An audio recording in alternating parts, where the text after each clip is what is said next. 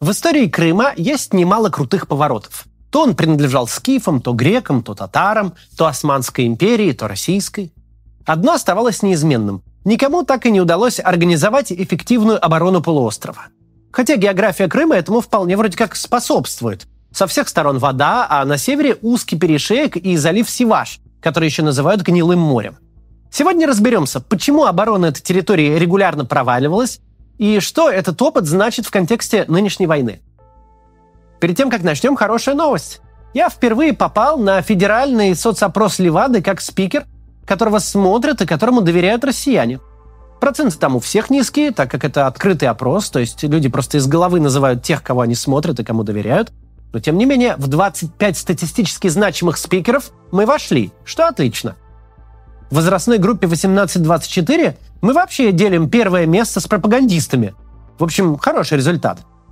Учитывая, что мы недолго работаем, и медиаресурс у нас вот только вот этот, вообще очень хорошо. И мы, конечно, продолжим. Если хотите помочь нашей редакции, то подпишитесь на Patreon по ссылке в описании. Это очень нам помогает сохранять независимость, ну и вообще работать. Ну все, поехали.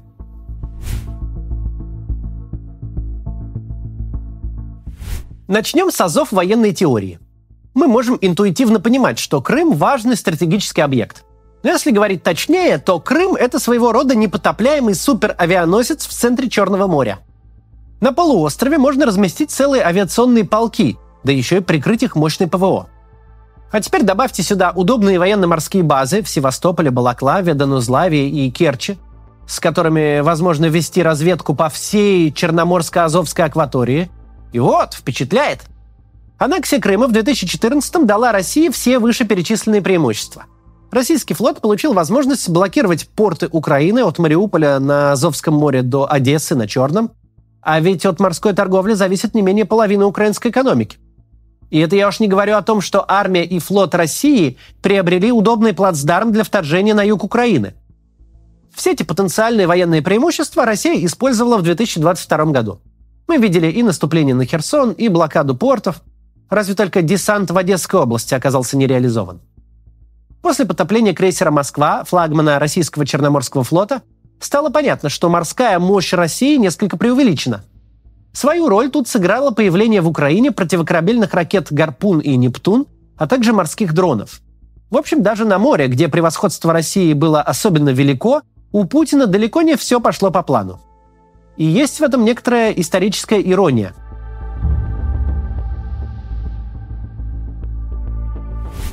Сколько войск в Крыму сейчас, наверное, самому Путину неведомо.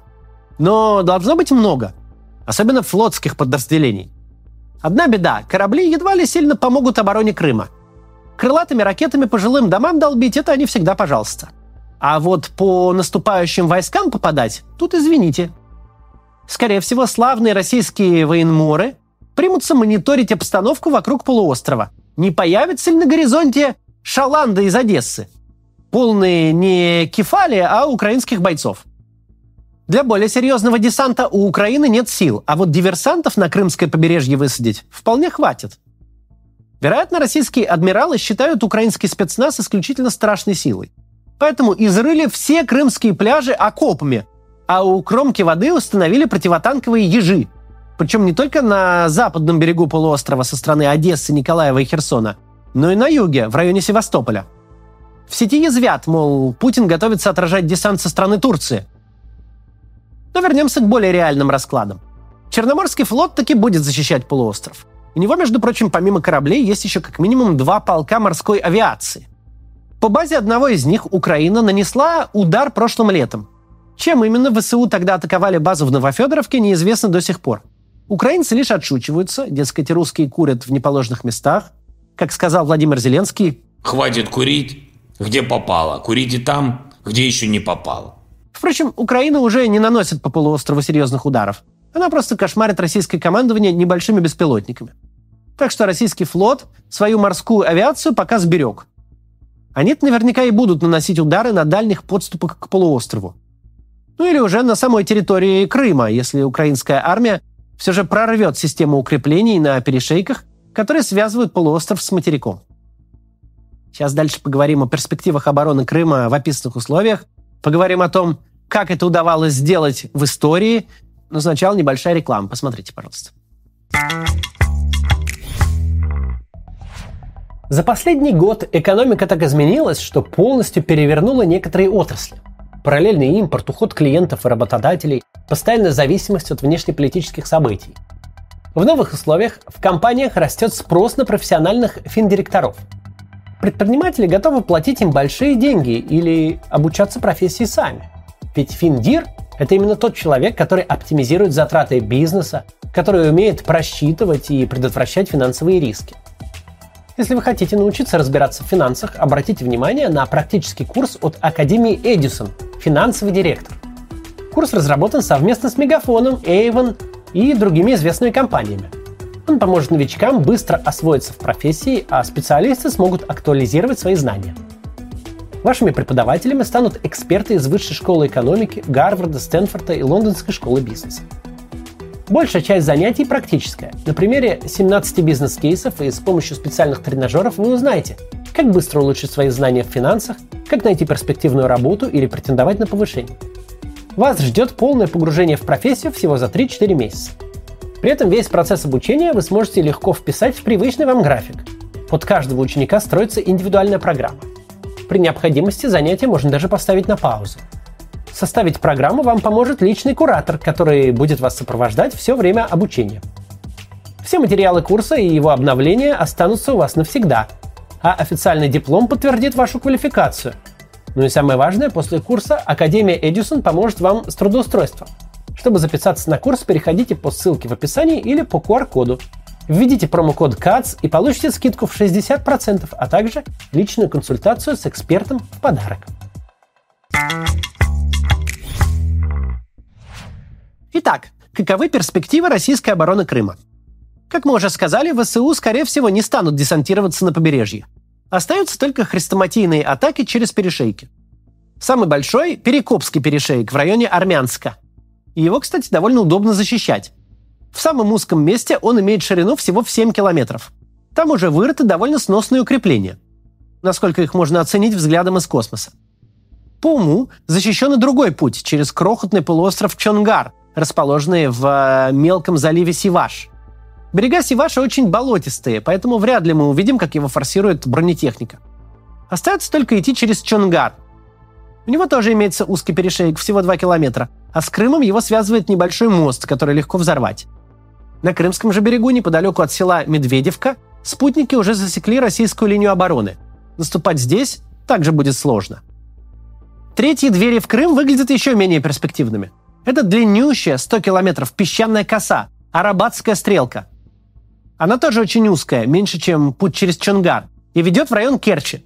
Любая военная колонна, которая будет ехать по узкой косе, автоматически станет легкой мишенью для артиллеристов, даже самых криворуких из числа вчерашних слесарей. В общем, не очень радужные перспективы для наступающих, зато вполне комфортные для обороняющихся. Конечно, защищать перешеек или ущелья – мечта любого полководца. Противник атакует в лоб, а ты лупишь на поражение. Также в лоб. Побеждаешь, прям как царь Леонид во главе 300 спартанцев в э, Фермопильском ущелье. Тогда, правда, не было артиллерии, а украинцы артиллерию имеют. И, надо сказать, отменную. Так что российскому командованию предстоит противопоставить ей свою, глубоко эшелонированную. Минометы поближе к передовой, потом пушки и, наконец, дальнобойные гаубицы – Первые бьют по пехоте, вторые по технике, третьи занимаются контрбатарейной борьбой. То есть бьют по артиллерии с другой стороны. И всей этой группировке требуется постоянно маневрировать, чтобы не попасть под огонь противника. На фронте сейчас только такое и практикуется. Выстрелил, сворачиваешься поскорее и меняешь позицию. Не то ответка прилетит. А вот маневрировать в Северном Крыму как раз особо негде. Полоса от Раздольного до Джанкоя, где, скорее всего, и будет размещаться российская артиллерия, всего лишь 80 километров. В условиях такого плотного скопления украинские военные легко смогут обнаружить российские артбатареи, склады боеприпасов и резервы. Да и полагаться они будут не только на свою разведку дронами, но еще и на спутники НАТО. Самим же артиллеристам ВСУ будет где маневрировать. Они займут обширные позиции севернее перешейков. Так что военные специалисты готовятся увидеть совершенно уникальную, продолжительную артиллерийскую дуэль, возможно, крупнейшую со времен Второй мировой. С той лишь разницей, что разведка будет эффективнее, а снаряды точнее.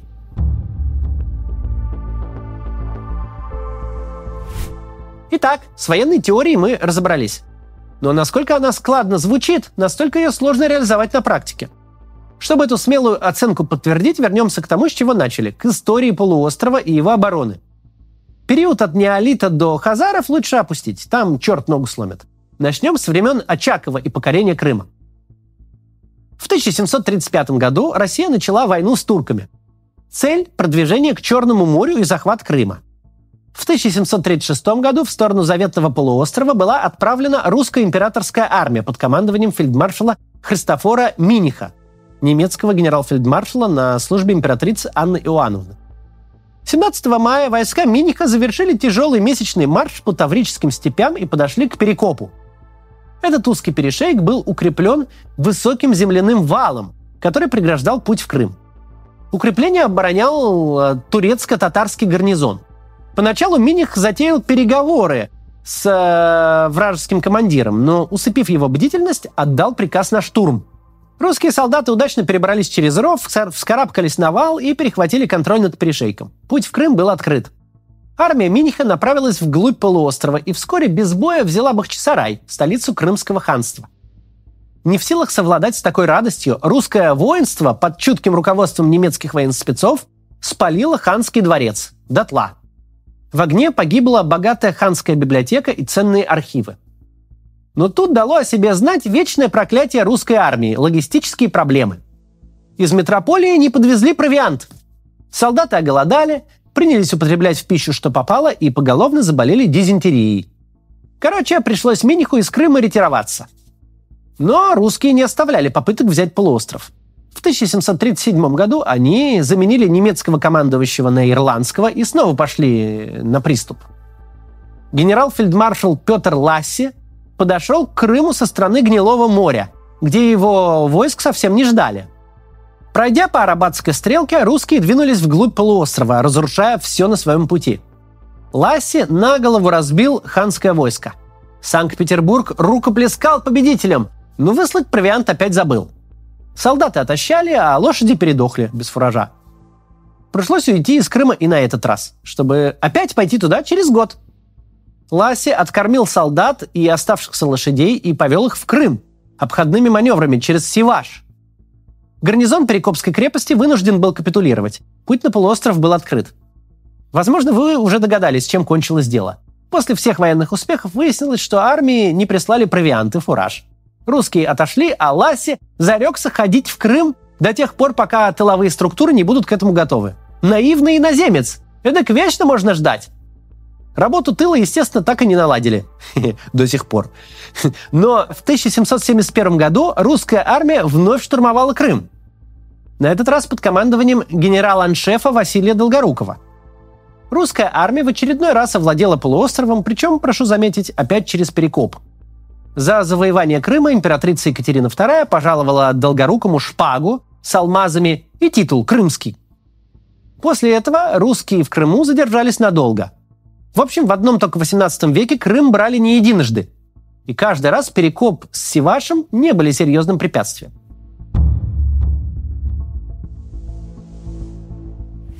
В 1853 году грянула Крымская война. Началась она традиционно, столкновением между Россией и Турцией. Адмирал Павел Нахимов разгромил слабую турецкую эскадру у Синопа. На помощь османцам поспешили Франция и Великобритания. Они прислали в Черное море паровые корабли.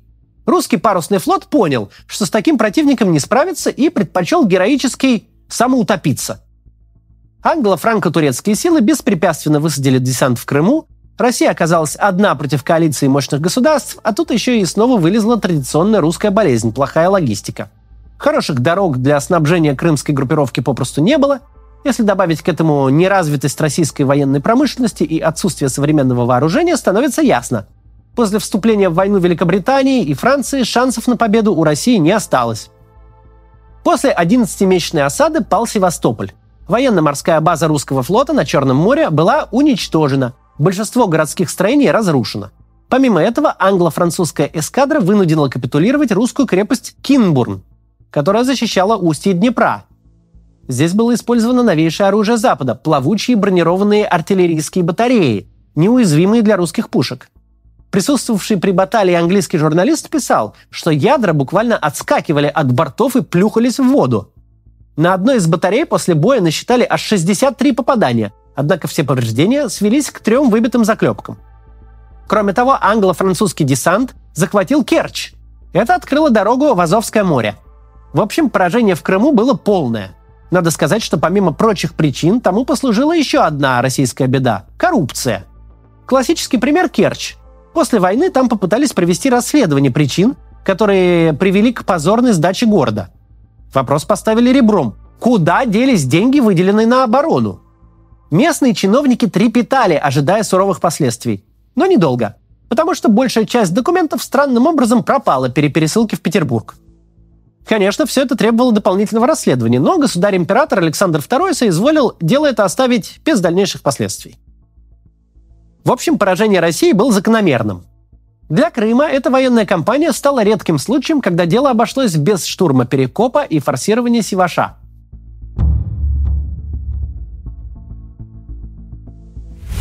В 1917 году власть в Крыму взяли большевики – но уже в 18-м полуостров отбил генерал Петр Болбачан. Он подчинялся Украинской Народной Республике и воевал за независимость своей страны. Украинцы молниеносно взяли под контроль Чонгарские мосты через Сиваш, прорвались в Крым и захватили весь полуостров.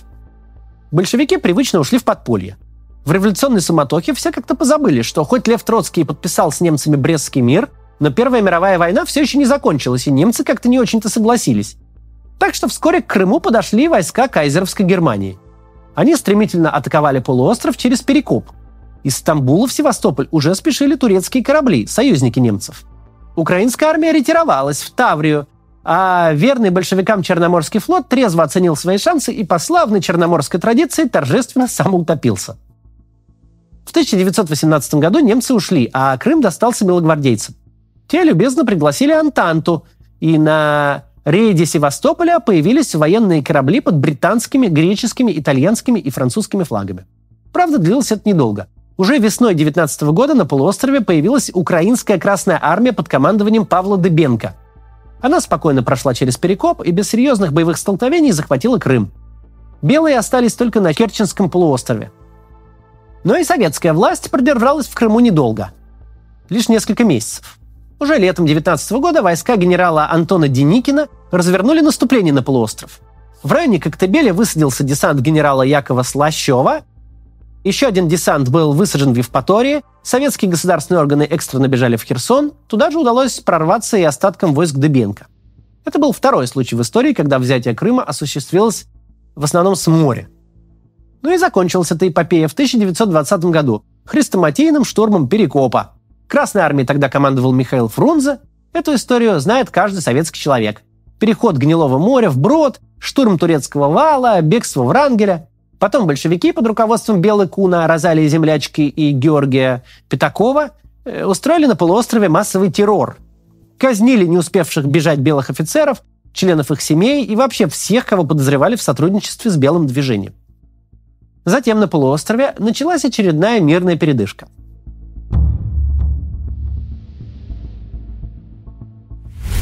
следующий раз Крым штурмовали э, уже немцы в ходе Второй мировой войны. Осенью 1941 года к Перекопу подошла армия генерала Эриха Манштейна. Его силы были примерно равны силам Красной армии в Крыму. Но это не помешало немцам прорвать оборону русских на Перекопе. После этого советские войска отошли к Севастополю и на Керченский полуостров. В Керчи удержаться тоже не удалось, а вот Севастополь защищали долго. Но и его, в конце концов, пришлось оставить. В 1944 же году Красная Армия отбила Крым у немцев. Удар наносился комбинированный через Перекоп, Севаш и с полуострова. Красная Армия тогда превосходила немцев где-то в два раза. А в воздухе и на море советское превосходство и вовсе было подавляющим. У немцев в Крыму имелось около 200 тысяч человек, 3600 орудий и минометов, свыше 200 танков и 150 самолетов. У Красной Армии около 400 тысяч человек, 6 тысяч орудий и минометов, 559 танков и 1250 самолетов – 8 апреля 1944 года советские войска вышли во фланг перекопской группировки немцев и вынудили ее отойти. Отдельная приморская армия на востоке овладела городом Керчь. Вскоре 19-й танковый корпус взял Джанкой, Немцы отошли к Севастополю, судьба Крыма была решена. Немцы бежали морем в Румынию. Последней операцией по захвату Крыма стала аннексия полуострова в 2014 году российскими зелеными человечками. Теперь эти человечки лихорадочно окапываются, нервно курят и ждут нового штурма. И им не позавидуешь. Все 12 предыдущих наступлений на Крым увенчались успехом. Ведь Крым только на первый взгляд кажется неприступным. Многовековой военный опыт показывает, что при умелом руководстве, тщательном планировании и подготовленных, мотивированных войсках прорвать оборону вполне возможно. На этой войне мы с вами уже достаточно насмотрелись на много чего. Мы видели, как орудия превращают любую местность в лунный пейзаж. Мы помним кадры разрушенных городов – Кременной, Изюма, Лимана, Попасной, Мариуполя, Бахмута. В той же Маринке, пригороде Донецка, после 14 месяцев э, войны по которому кругу стираются в пыль фундаменты городской застройки. А теперь давайте представим, что российская и украинская армии подведут к крымским перешейкам треть или, скажем, половину всей своей артиллерии, самолетов, РСЗО и танков и будут ими лупить по всего-то 7 километрам голой степи на перешейке у Армянска. Что произойдет с окопами и бетонными укреплениями? Что вообще там останется? В общем, какие-либо прогнозы по обороне Крыма мы давать не будем – но обороняющимся не завидуем. Одно можно сказать точно. На земле Украины с 2014 года хозяйничает агрессивный сосед. И едва ли она может позволить себе такое соседство теперь, когда агрессор пытается ее уничтожить в неправедной и подлой войне. До завтра.